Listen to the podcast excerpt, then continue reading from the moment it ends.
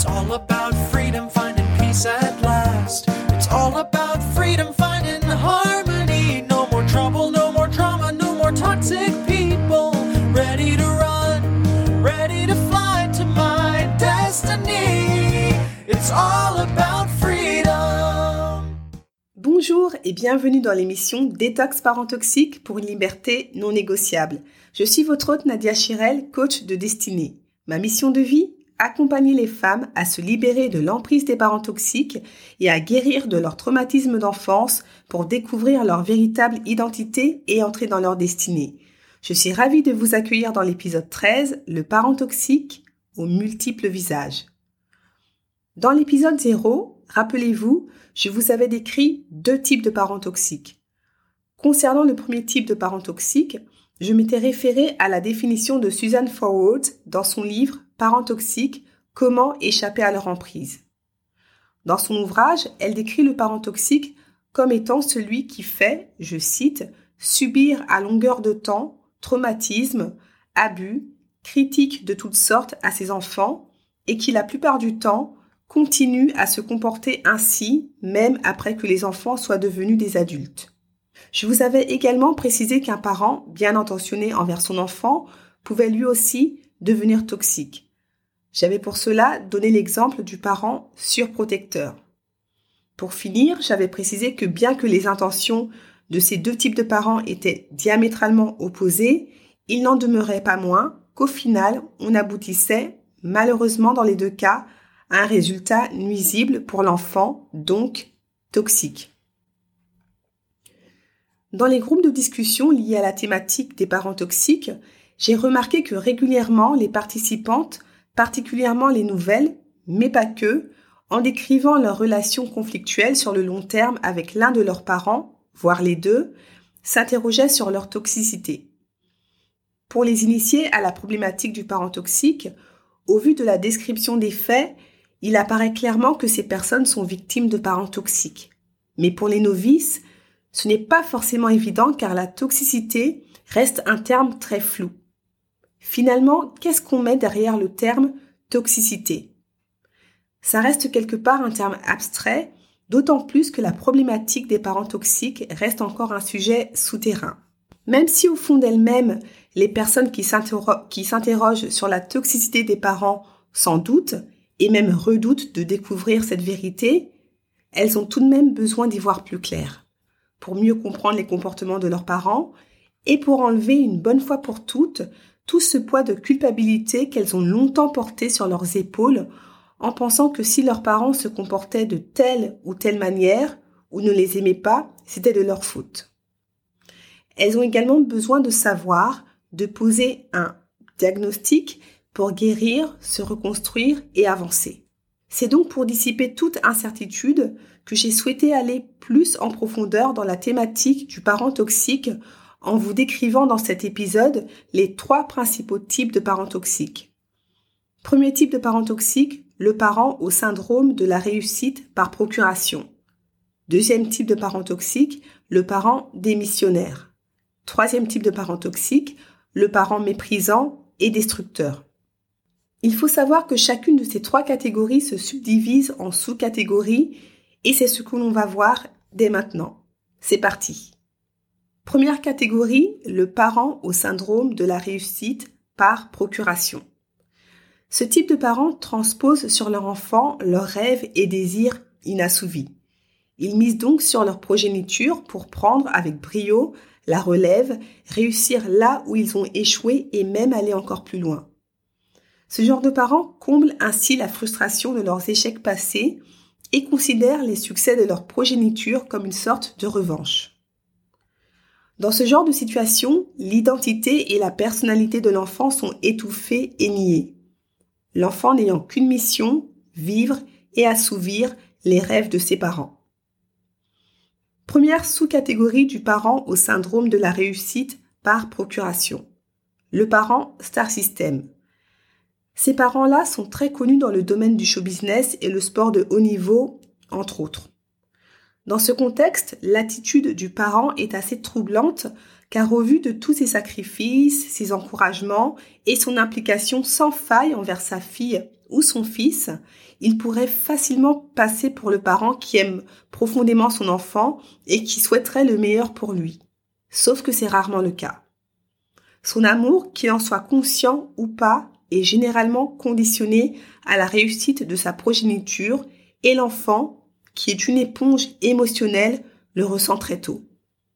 C'est pour cela que pour gagner l'amour de son père ou de sa mère, malgré leur comportement excessif et condamnable, l'enfant, même devenu adulte, se sacrifiera souvent au détriment de son épanouissement personnel. Il ira même jusqu'à mettre en péril sa santé pour cumuler les succès, remporter les victoires, juste pour lire la fierté dans les yeux de ses parents. Derrière toutes ces victoires se cachent généralement des blessures d'enfants et la peur constante de décevoir ses parents et de perdre ainsi ce qu'il y a de plus précieux pour lui, l'amour de son père et de sa mère. Deuxième sous-catégorie, le parent mythomane. Alors c'est un qualificatif un peu fort, mais ni plus ni moins fort que celui de toxique. En fait, c'est juste la réalité. Ce genre de parents ont une forte tendance, lorsqu'ils parlent de leur enfant, à exagérer considérablement la réalité. Si vous voulez, dans une histoire ou une anecdote qui concernera son enfant, il y aura peut-être 1% de vérité et 99% de fiction, pour ne pas dire de mensonge.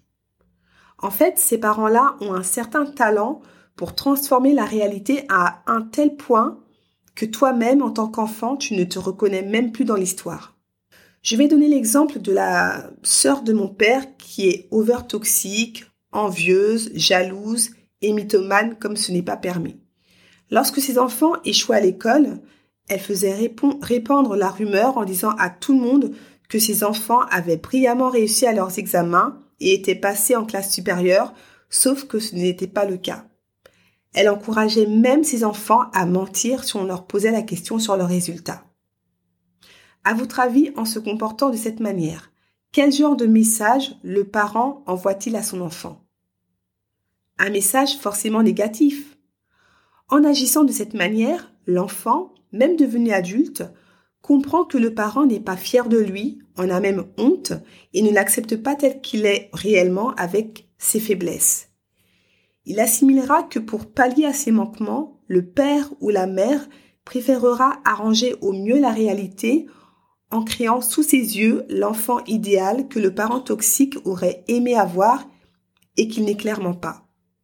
En d'autres termes, le parent fait clairement comprendre à son enfant qu'il ne correspond pas à ses attentes. Terrible, n'est-ce pas? Le parent compétiteur. Troisième sous-catégorie. Le parent compétiteur considère clairement son enfant comme son rival, son adversaire numéro un qu'il faut absolument éliminer coûte que coûte pour conserver la première place. Plus les années passeront, plus la vieillesse s'installera et plus la compétition sera vive et féroce. Le parent toxique ne perdra pas l'occasion de rappeler à son enfant qu'il ne sera jamais aussi bon qu'il l'a été au même âge dans un domaine en particulier. Si par exemple son enfant a obtenu une mention très bien avec 16 de moyenne, la mère ou le père toxique dira dans ce contexte C'est pas mal, c'est pas mal 16. Moi, lorsque j'avais ton âge, j'ai eu 16 et demi et encore les conditions de travail étaient beaucoup plus difficiles. On n'avait pas tout ce que vous avez aujourd'hui. On n'avait pas Internet et tout le high-tech de maintenant. Rien à voir. Traduction du message de la part du parent envers son enfant. Je suis meilleur que toi. La note que tu as eue est assez honorable, mais au final, j'ai beaucoup plus de mérite que toi. Il y a aussi le fameux euh, exemple de la rivalité mère-fille concernant le temps qui passe. Volontairement, je ne vais pas m'étaler là-dessus car j'ai vraiment à cœur de consacrer un épisode entier sur ce thème. Deuxième catégorie de parents toxiques le parent démissionnaire. Le parent démissionnaire n'a pas spécialement de lien avec son enfant. Si vous voulez, il n'y a pas de connexion évidente entre eux. Physiquement, émotionnellement ou financièrement parlant, il est généralement absent. Il peut physiquement être présent à la maison tout en étant absent dans la vie de son enfant. C'est comme s'il était là, sans être là. Le parent démissionnaire peut aussi subvenir aux besoins de la famille et considérer qu'il accomplit, dans ce sens, son devoir en tant que parent alors qu'il passe à côté du plus important, créer une véritable connexion émotionnelle avec son enfant et veiller à remplir son réservoir d'amour. Dans ce contexte où le parent est émotionnellement absent, l'enfant ne se tournera pas naturellement vers lui dans les moments de détresse.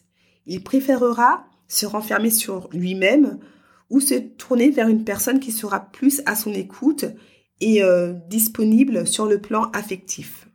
Le fait de ne pas s'engager émotionnellement envers son enfant, quel message envoie-t-il?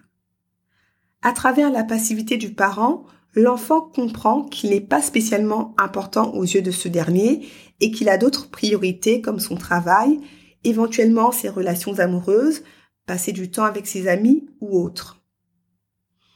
Première sous-catégorie du parent démissionnaire, le parent fonctionnaire. Alors petite précision, je n'ai rien contre les fonctionnaires, j'ai travaillé à leur côté et tout ce que j'ai constaté c'est qu'ils travaillent très dur. Pour ma part, je n'ai jamais compris ce débat qui disait que les fonctionnaires étaient paresseux. Si j'ai utilisé cette expression de parents fonctionnaires, c'était pour vous aider à visualiser ce type de parents. Rien de plus. Je ferme la parenthèse. Donc le parent fonctionnaire, c'est le genre de parent consciencieux qui a le sens du devoir bien fait et qui s'appliquera à faire ce qu'on attend de lui en tant que parent. Tel un élève modèle, il veillera à bien faire les choses, mais il ne faudra pas espérer lui en demander plus. En fait, c'est le genre de personne qui a fondé une famille plus par devoir que par choix. C'est comme s'il avait fondé une famille pour rentrer dans le moule et répondre aux attentes de la société. Ces parents-là, lorsque tu leur reproches leur manque d'amour, n'ont pas l'air de comprendre. En effet, pour eux, en veillant à ce que tu ne manques de rien, au niveau alimentaire, scolaire, santé, ils ont accompli parfaitement leur devoir et pour eux, c'est comme le summum de l'amour qu'il peut te témoigner, sauf que c'est loin d'être le cas. Bien souvent, les enfants de milliardaires sont plus malheureux que les enfants dont les parents sont euh, plus limités financièrement. Certes, ils reconnaissent qu'ils ont été archigâtés avec des cadeaux qui n'en finissaient pas, mais ils avouent également, et souvent avec beaucoup d'amertume, que ces cadeaux-là n'ont jamais remplacé l'amour qu'ils recherchaient et qu'ils ont espéré et rêvé recevoir de la part de leurs parents. Deuxième sous-catégorie, le parent créancier. Contrairement aux parents fonctionnaires, le parent créancier considère que devenir parent est un choix délibéré et non une obligation. Parce que ça a été une volonté de leur part, ils considèrent que les enfants devraient leur être éternellement reconnaissants par rapport à tout ce qu'ils ont fait pour eux. Dans ce contexte, lorsque l'on y regarde de plus près, cela n'a rien à voir avec le véritable amour. Et lorsque je parle de véritable amour, je parle d'amour purement désintéressé. Le fait qu'ils prennent soin de vous, c'est tout bénéf pour eux. Étant donné que les parents toxiques attachent beaucoup d'importance au regard et à l'opinion d'autrui, il vaut mieux pour eux que leur enfant soit en bonne santé, bien habillé et éduqué. Comme ça, ils sauvent les apparences et tous les compliments le concernant et concernant son enfant lui reviennent. Vous voyez que ça n'a rien à voir avec de l'amour.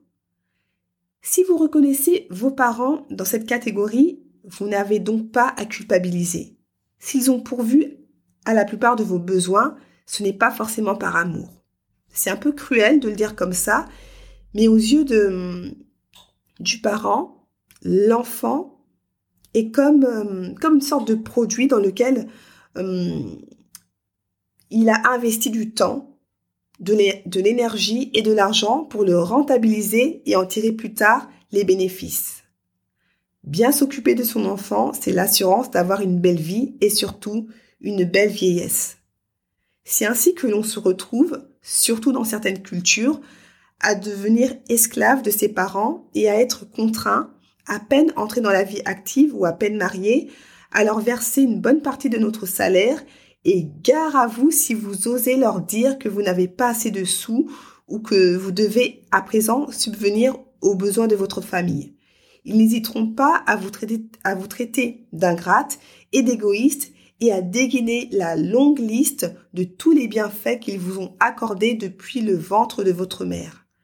Cette attitude montre clairement que dès le départ, leurs intentions n'étaient pas désintéressées.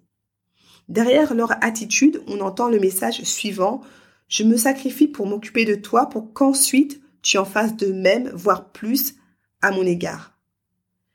S'occuper de ses parents ou de son enfant reste normal, mais ça ne devrait pas relever du chantage. Dans ce cas-là, je le répète, ce n'est pas de l'amour.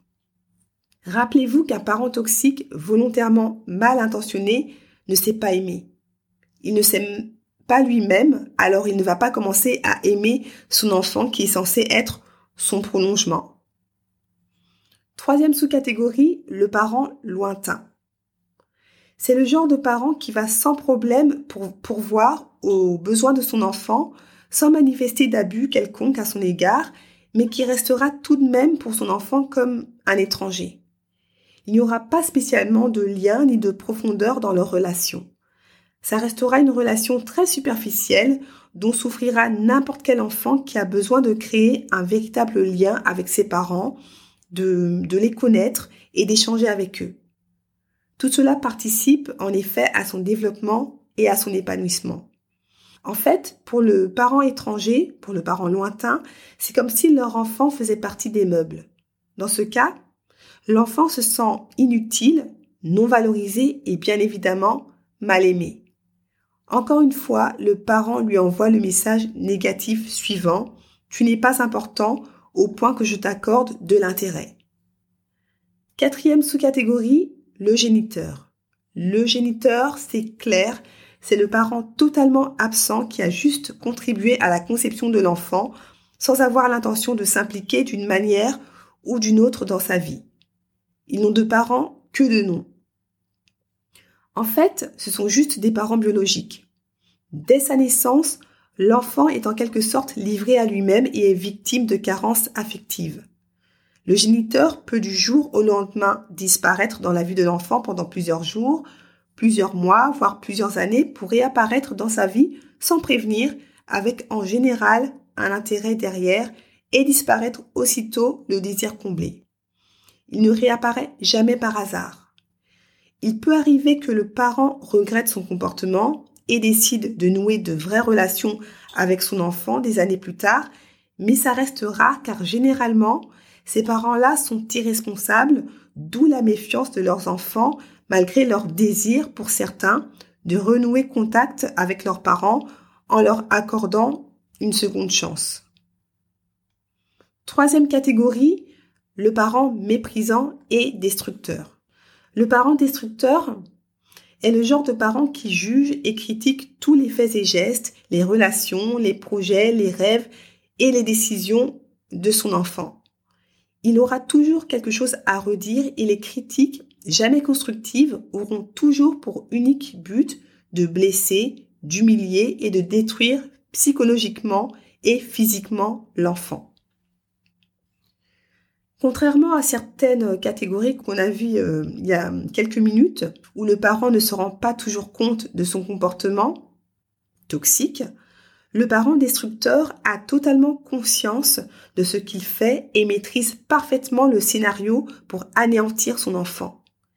Il usera de plusieurs flèches pour l'atteindre, regard méprisant, critique, moquerie, humeur massacrante, cynisme, paroles de malédiction, insultes, humiliation, etc., etc. Première sous-catégorie du parent méprisant et destructeur. Le parent pervers narcissique. Le parent pervers narcissique utilisera l'autorité, la puissance, le contrôle ou la manipulation pour écraser son enfant qu'il considère comme son objet. En effet, pour lui, son enfant n'est pas un être libre à part entière, mais sa chose, son miroir à travers lequel il peut admirer son ego et se réjouir de ses supposées victoires. Aussi pathétique soit-il, il n'existe qu'à travers les souffrances de son enfant. Perdre le contrôle lui est insupportable. Il usera de la peur et des menaces pour contrôler son enfant. Il le menacera tantôt de lui couper les vivres, utilisera le chantage affectif, tentera de le rendre jaloux en reportant son affection sur un autre membre de la famille, le frère ou, la sœur, toutes les fois où ses besoins ne seront pas satisfaits. Le but que l'enfant victime vive dans la peur constante de perdre l'amour en carton du parent pervers narcissique.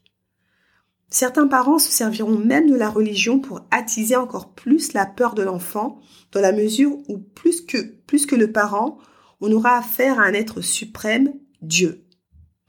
En général, et ça a été le cas de mes parents, ces gens-là n'ont rien compris et ne connaissent vraiment pas la véritable nature de Dieu, qui, en plus d'être amour, est un Dieu juste qui ne tolère pas et condamne l'injustice faite aux enfants par les parents. Deuxième sous-catégorie, le parent lunatique. C'est le parent d'humeur inconstante. L'enfant ne sait jamais sur quel pied danser avec lui.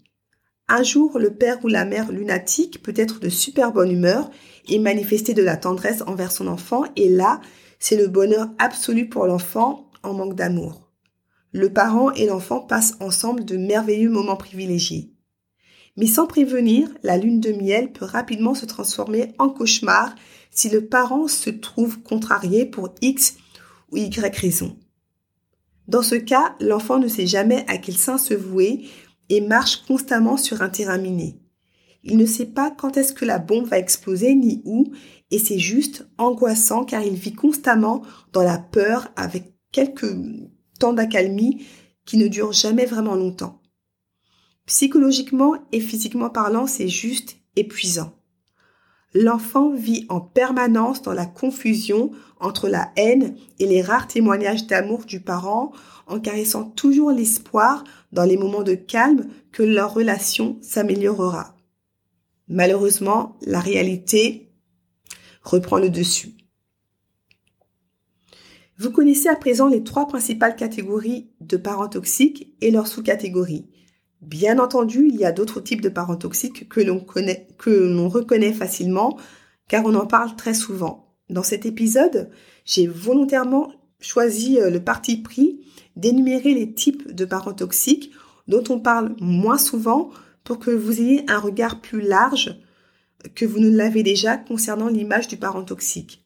Le but de Détox Parent Toxique, c'est aussi de voir les choses sous un angle différent, sans tomber dans, dans les répétitions, dans les redites. Voilà, cette émission touche à sa fin. Comme d'habitude, j'ai été ravie de passer ce moment avec vous. J'espère que cet épisode vous a apporté de la valeur et vous a éclairé sur les différentes facettes du parent toxique. J'ai encore reçu des super témoignages sur les réseaux sociaux, donc merci encore. Comme promis, je vous partage un témoignage qui nous vient tout droit de Marseille suite à l'épisode 7 sur l'estime de soi. Je vous lis le témoignage. Je ne peux plus ne pas partager ce podcast. J'ai attendu quelques jours avant, histoire de voir si j'ai pas rêvé et aussi parce que ça a enclenché des combats à affronter compliqués desquels j'ai eu l'impression de ne pas pouvoir sortir. Mais là, les déblocages commencent à être énormes et dans de nombreux domaines. Alors si vous savez très bien que vous avez une mauvaise estime de vous-même, peu importe depuis quand, Faites-vous ce cadeau d'écoute qui dure une demi-heure, je vous garantis que vous ne le regretterez pas. Encore merci beaucoup Nadia Chirel et bonne écoute à tous et à toutes. Merci beaucoup pour ce témoignage, ça me fait super plaisir, merci beaucoup. N'hésitez pas à m'envoyer vos témoignages, des sujets que vous souhaiteriez que je traite et des questionnements par rapport à mes programmes de coaching. Je prends toujours le temps de répondre de façon détaillée. Pour ne manquer aucun épisode, abonnez-vous sur votre plateforme d'écoute préférée et partagez le lien pour en faire profiter le plus de monde possible. Si vous écoutez les épisodes sur Apple Podcast, n'hésitez pas à laisser un 5 étoiles et un commentaire pour que Détox Parent Toxique gagne encore plus en visibilité. Je ne le répéterai jamais assez, plus on sera nombreuses et nombreux à lever le tabou des parents toxiques, moins ils auront d'emprise. Je vous dis à la semaine prochaine et vous souhaite une bonne cure de détox parent toxique pour une liberté non négociable. Ciao.